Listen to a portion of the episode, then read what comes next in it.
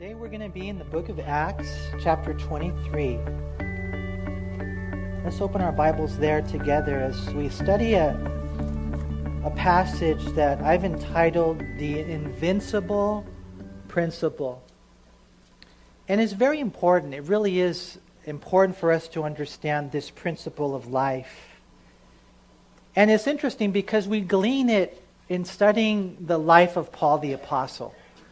You know, one of the things we'll see is as we read through the Bible, it's not just information.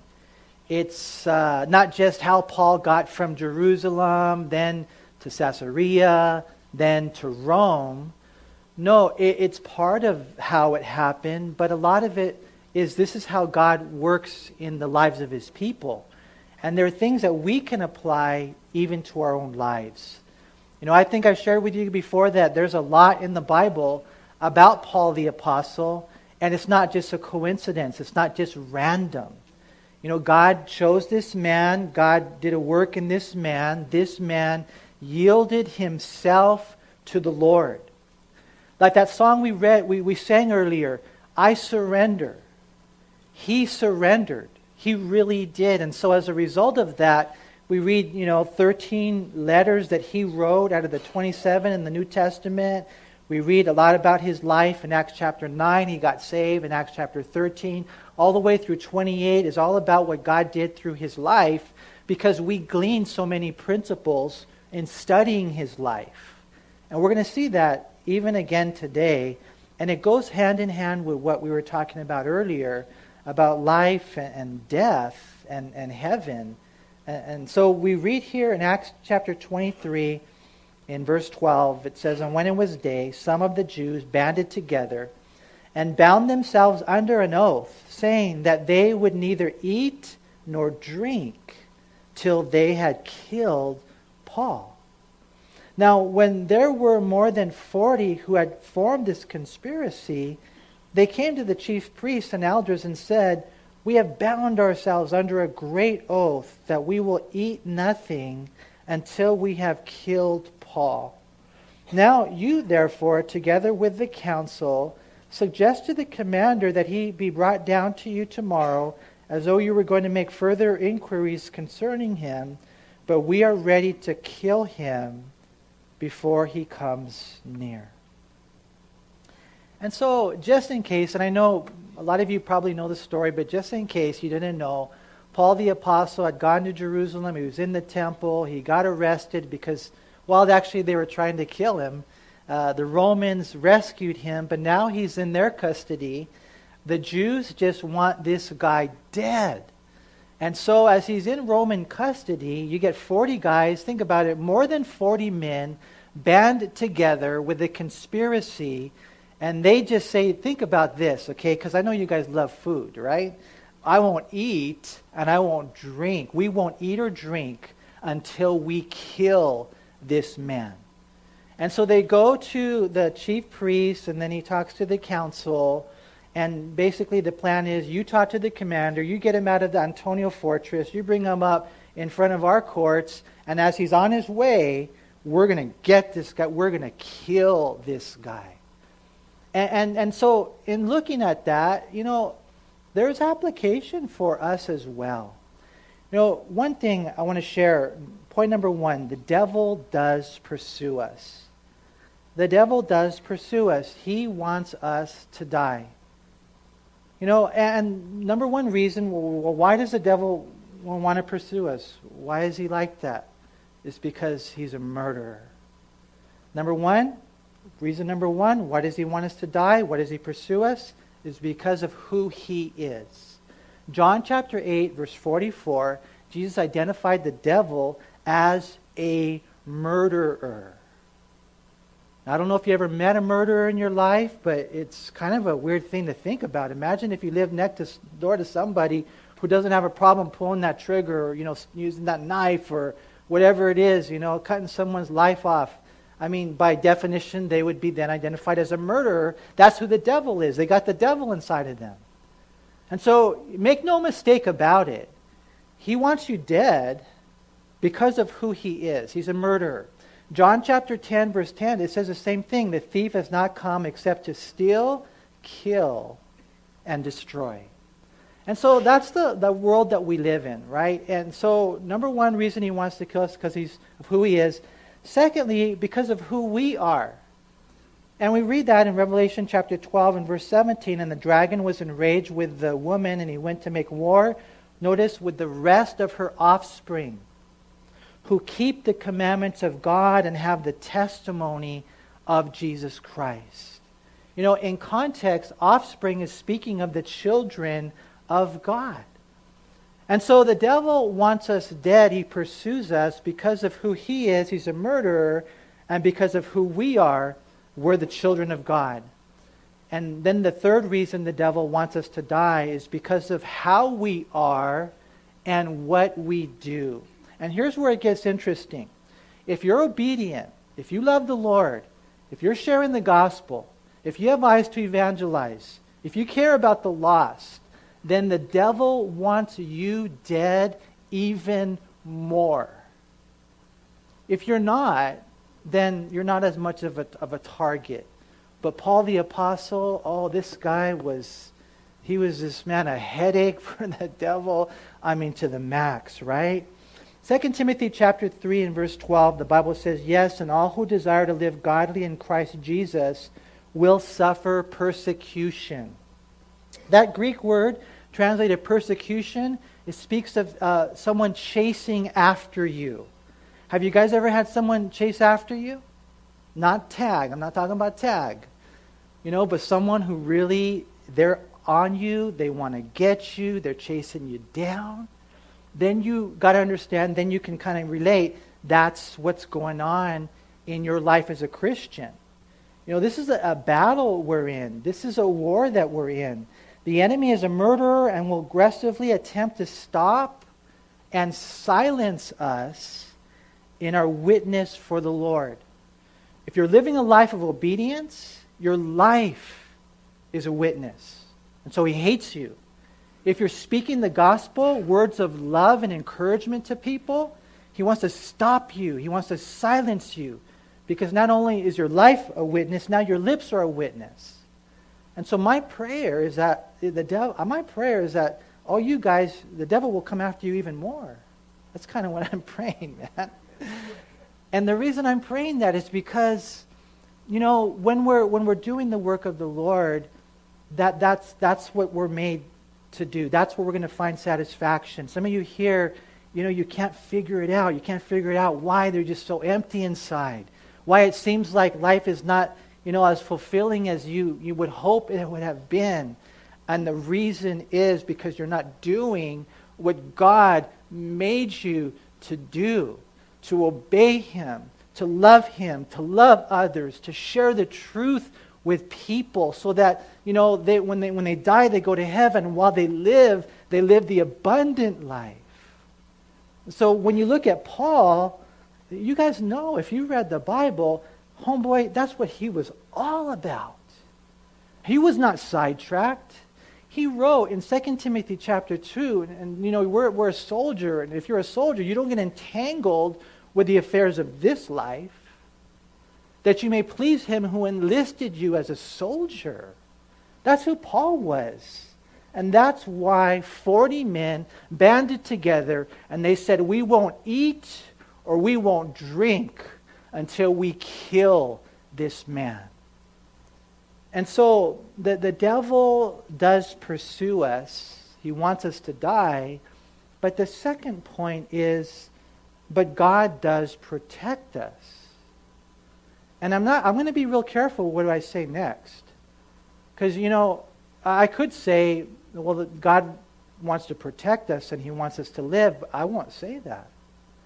The devil does pursue us and he wants us to die, but God protects us and he wants us to finish our race. You see the difference? Look what we see next here in verse 16. And so, when Paul's sister's son heard of their ambush, he went and entered the barracks and told Paul. Then Paul called one of the centurions to him and said, Take this young man to the commander, for he has something to tell him. So he took him and brought him to the commander and said, Paul, the prisoner, called me to him and asked me to bring this young man to you. He has something to say to you. And then the commander took him by the hand, went aside, and asked privately, What is it that you have to tell me? And he said, The Jews have agreed to ask that you bring Paul down to the council tomorrow, as though they were going to inquire more fully about him. But do not yield to them, for more than forty of them lie in wait for him men who have bound themselves by an oath that they will neither eat nor drink till they have killed him. And now they are ready, waiting for the promise from you. So the commander let the young man depart and commanded him, Tell no one the things you have revealed these things to me. And he called for two centurions, saying, Prepare 200 soldiers, 70 horsemen, and 200 spearmen to go to Caesarea at the third hour of the night. That would be 9 p.m. Provide mounts to set Paul on and bring him safely to Felix the governor. He wrote a letter in the following manner Claudius Lysias to the most excellent governor Felix. Greetings. This man was seized by the Jews and was about to be killed by them. Con- coming with the troops, I rescued him, having learned that he was a Roman. And when I wanted to know the reason they accused him, I brought him before their council. I found out that he was accused concerning questions of their law, but had nothing charged against him deserving of death or chains. And when it was told me that the Jews lay in wait for the man, I sent him immediately to you, and also commanded his accusers to be uh, state before you the charges against him. Farewell. Then the soldiers, as they were commanded, took Paul, brought him by night to Antipatris. The next day they left the horsemen to go on with him and return to the barracks. When they came to Caesarea and had delivered the letter to the governor, they also presented Paul to him. And when the governor had read it, he asked what province he was from. And when he understood that he was from Cilicia, he said, I will hear you when your accusers also have come and he commanded him to be kept in Herod's praetorium. He ends up in Herod's praetorium. For those of you who went to Israel with us, you remember when we went to Caesarea? Do you remember that whole area, that whole property by the Mediterranean Sea? Remember back then, it was beautiful. Herod's praetorium, it was kind of like a palace. And this is where Paul ends up. How? when 40 men band themselves together saying, We won't eat pizza, tacos, chorizo, nothing. We won't, we won't drink anything unless this man dies, how does he go from there safely to Caesarea? Well, it just so happens, and I don't know, I wish, I don't know if we're going to be able to find out in heaven, but his nephew, he, he hears it. Somehow he finds out this whole thing. How did this little nephew find out? You know, some say he could have been a little boy. We know it says he was a young man. Maybe they were talking about it, thinking, oh, he's nothing, he's insignificant. But he finds out and he goes to his uncle Paul. Let me ask you a question Did Paul get lucky? Was it just a, a series of fortunate circumstances? No, it was the Lord. It was the Lord. But even that's not enough if you think about it. Just because Paul found out, now he goes and he tells the, the, you know, the commander when they make this request, now the commander has to make a decision. Well, what am I going to do? Should I give them what they ask? No. He calls a couple of centurions. He says, I want you to get 200 soldiers, 200 spearmen, 70 cavalry. And you guys know how that's like tanks in those days. 470 soldiers, and I want you to take him to Caesarea safely. Why? Because Paul was born a Roman citizen. And what do we see here? What do we see? We see that even though the devil pursues us, God protects us. That's what ends up happening right here. You know, I mean, we are invincible until the day God is appointed for us to pass on and go home. It's the invincible principle, and we need to know that. Pastor Chuck said it this way the servant of the Lord is indestructible until the Lord is finished with him or her. And, and it's so important for us to know that. You know, because I know it's hard. And, and this morning, as I was thinking about this, I was thinking, what if you went to the Olympics and you saw this guy run a race? And let's just say after the race was over, he, he kind of won the race. And this, wouldn't it be kind of weird if he just kept running? Oh, running and running, and they're trying to catch, hey, here's a flag. Can you, you know, you just won the gold for us. And, and he just kept running and running and running, and just like, wait a minute, you finished the race.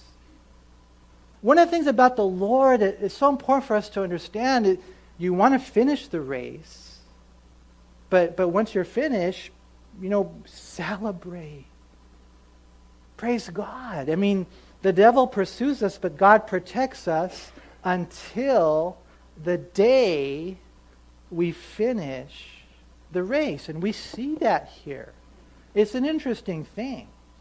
You know, we're invincible until God says we're done. And, and you know, as Christians, when we, when we realize this, uh, a lot of things come to mind.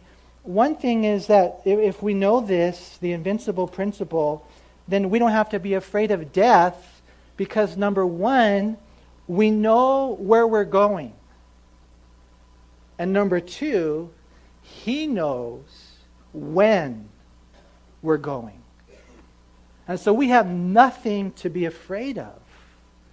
You know, I want to live, to be honest with you. I, I, I, love life. I've told you guys many times I, I enjoy pizza. I mean, I really thoroughly do. I love music. How many of you here like loud music, just out of curiosity? Don't you love it loud with the headphones on and you just crank up the bass? I love to exercise. I mean, I probably should have said this first. I love my family. I want to live. I want to be a companion to my wife. I want to be a counselor to my kids. I want to be a servant of the Lord. I, I love life. But I, but I also know this that to depart is better. And as I'm reading the Bible and as I'm living life more and more, I'm not afraid to die. I'm not afraid because he, you know, he, I know where I'm going and he knows the best time as far as when to go. And, and I'm not afraid because I know that I'm indestructible until God says it's time.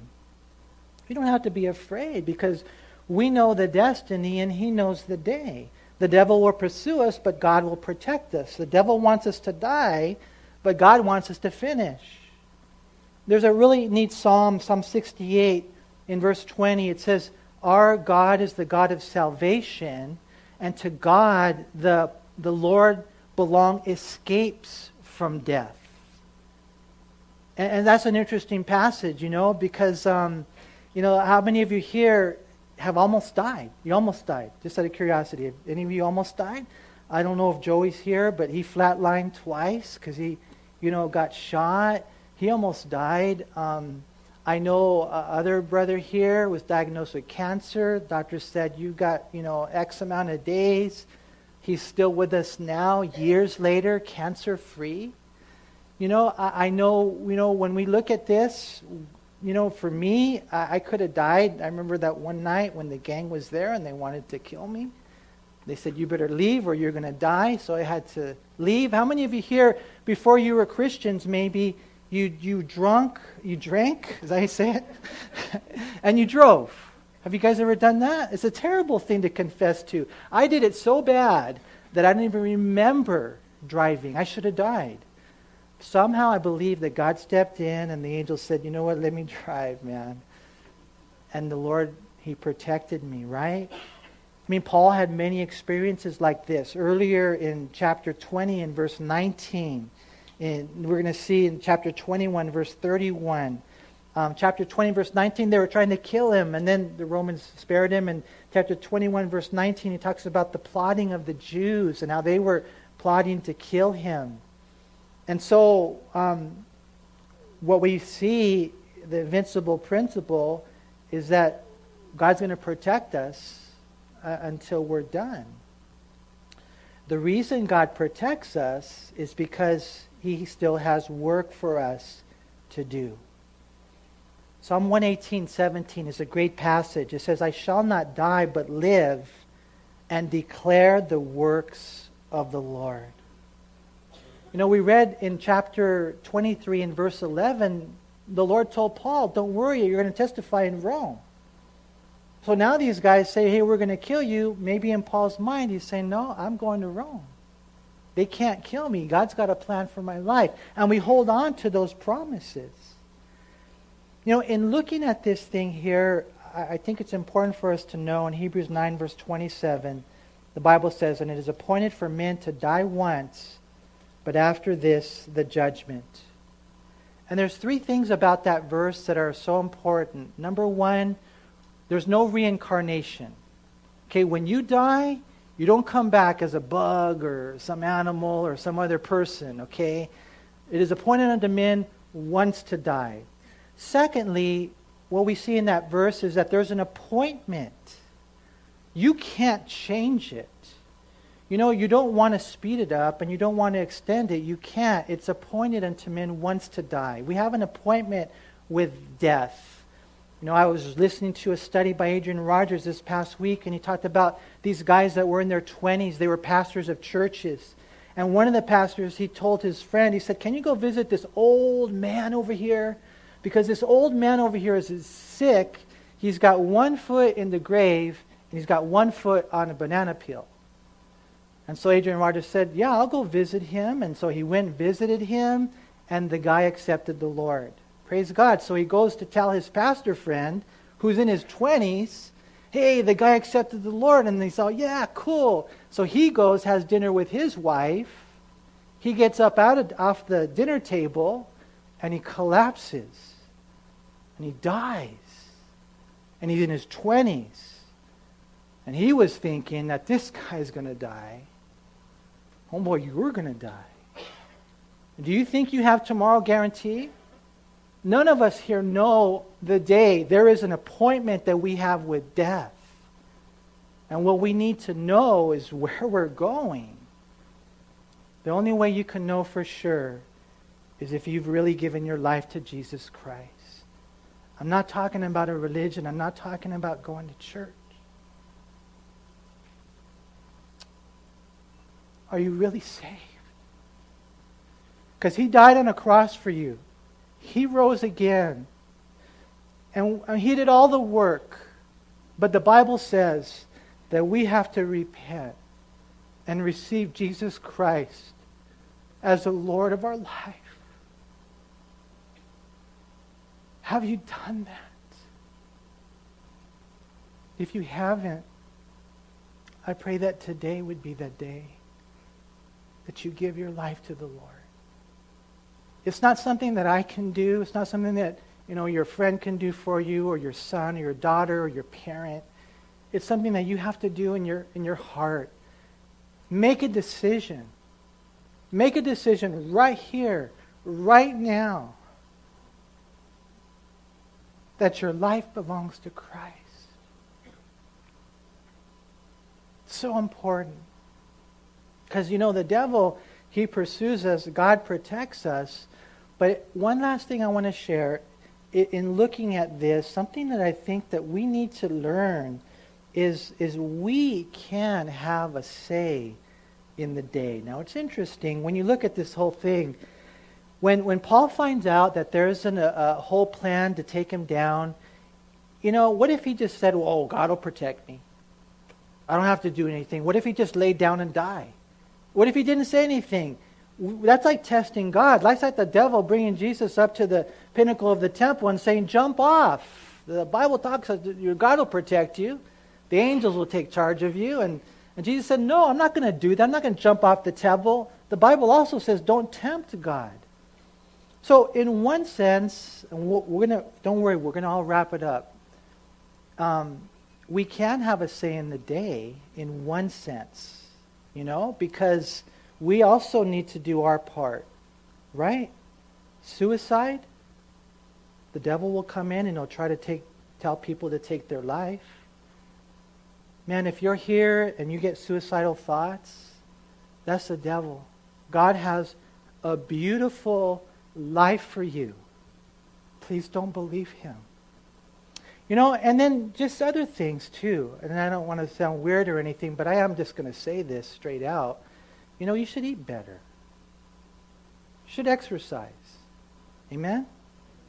Now, does that guarantee you a long life?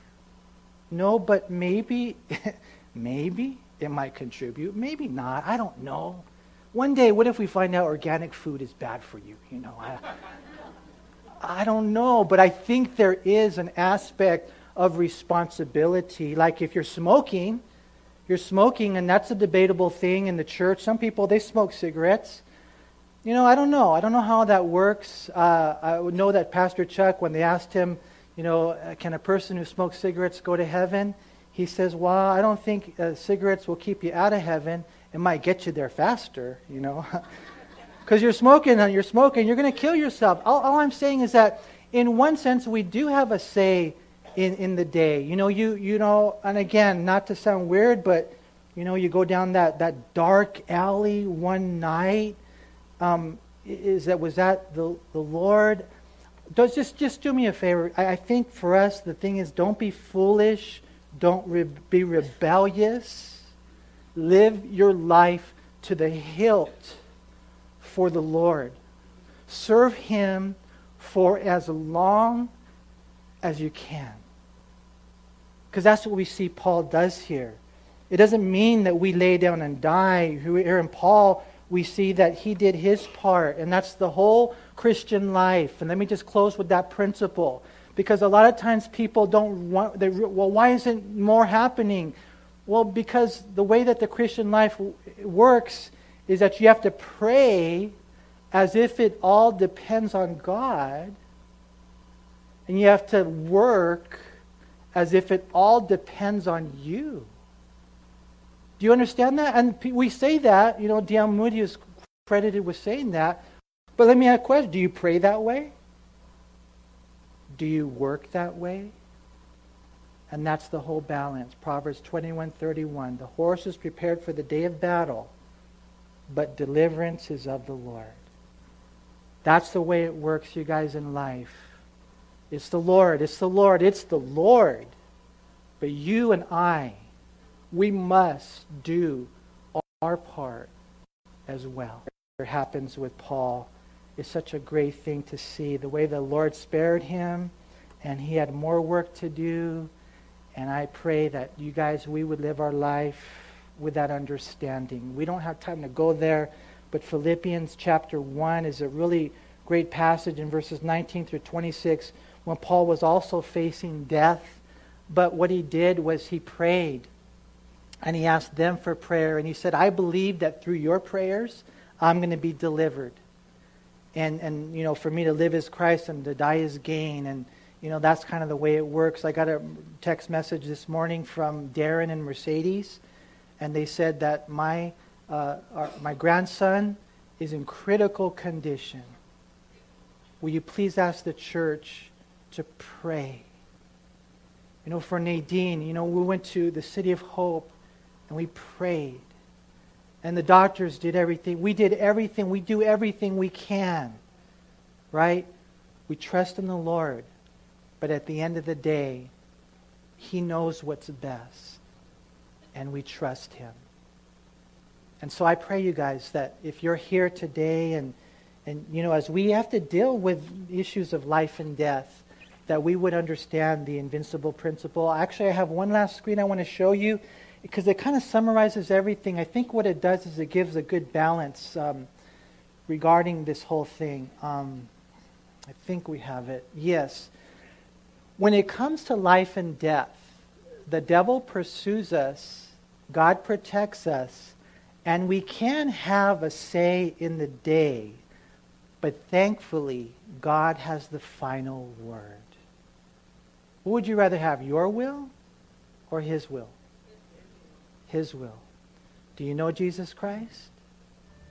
Are you sure if you were to die today, do you know for sure you'd go to heaven? If not, all you have to do is pray that prayer and you mean it in your heart and you watch what God will do. So if today that's you and you want to do that, I want to lead you in a prayer. And you watch what God does. He will come in and he will give you life.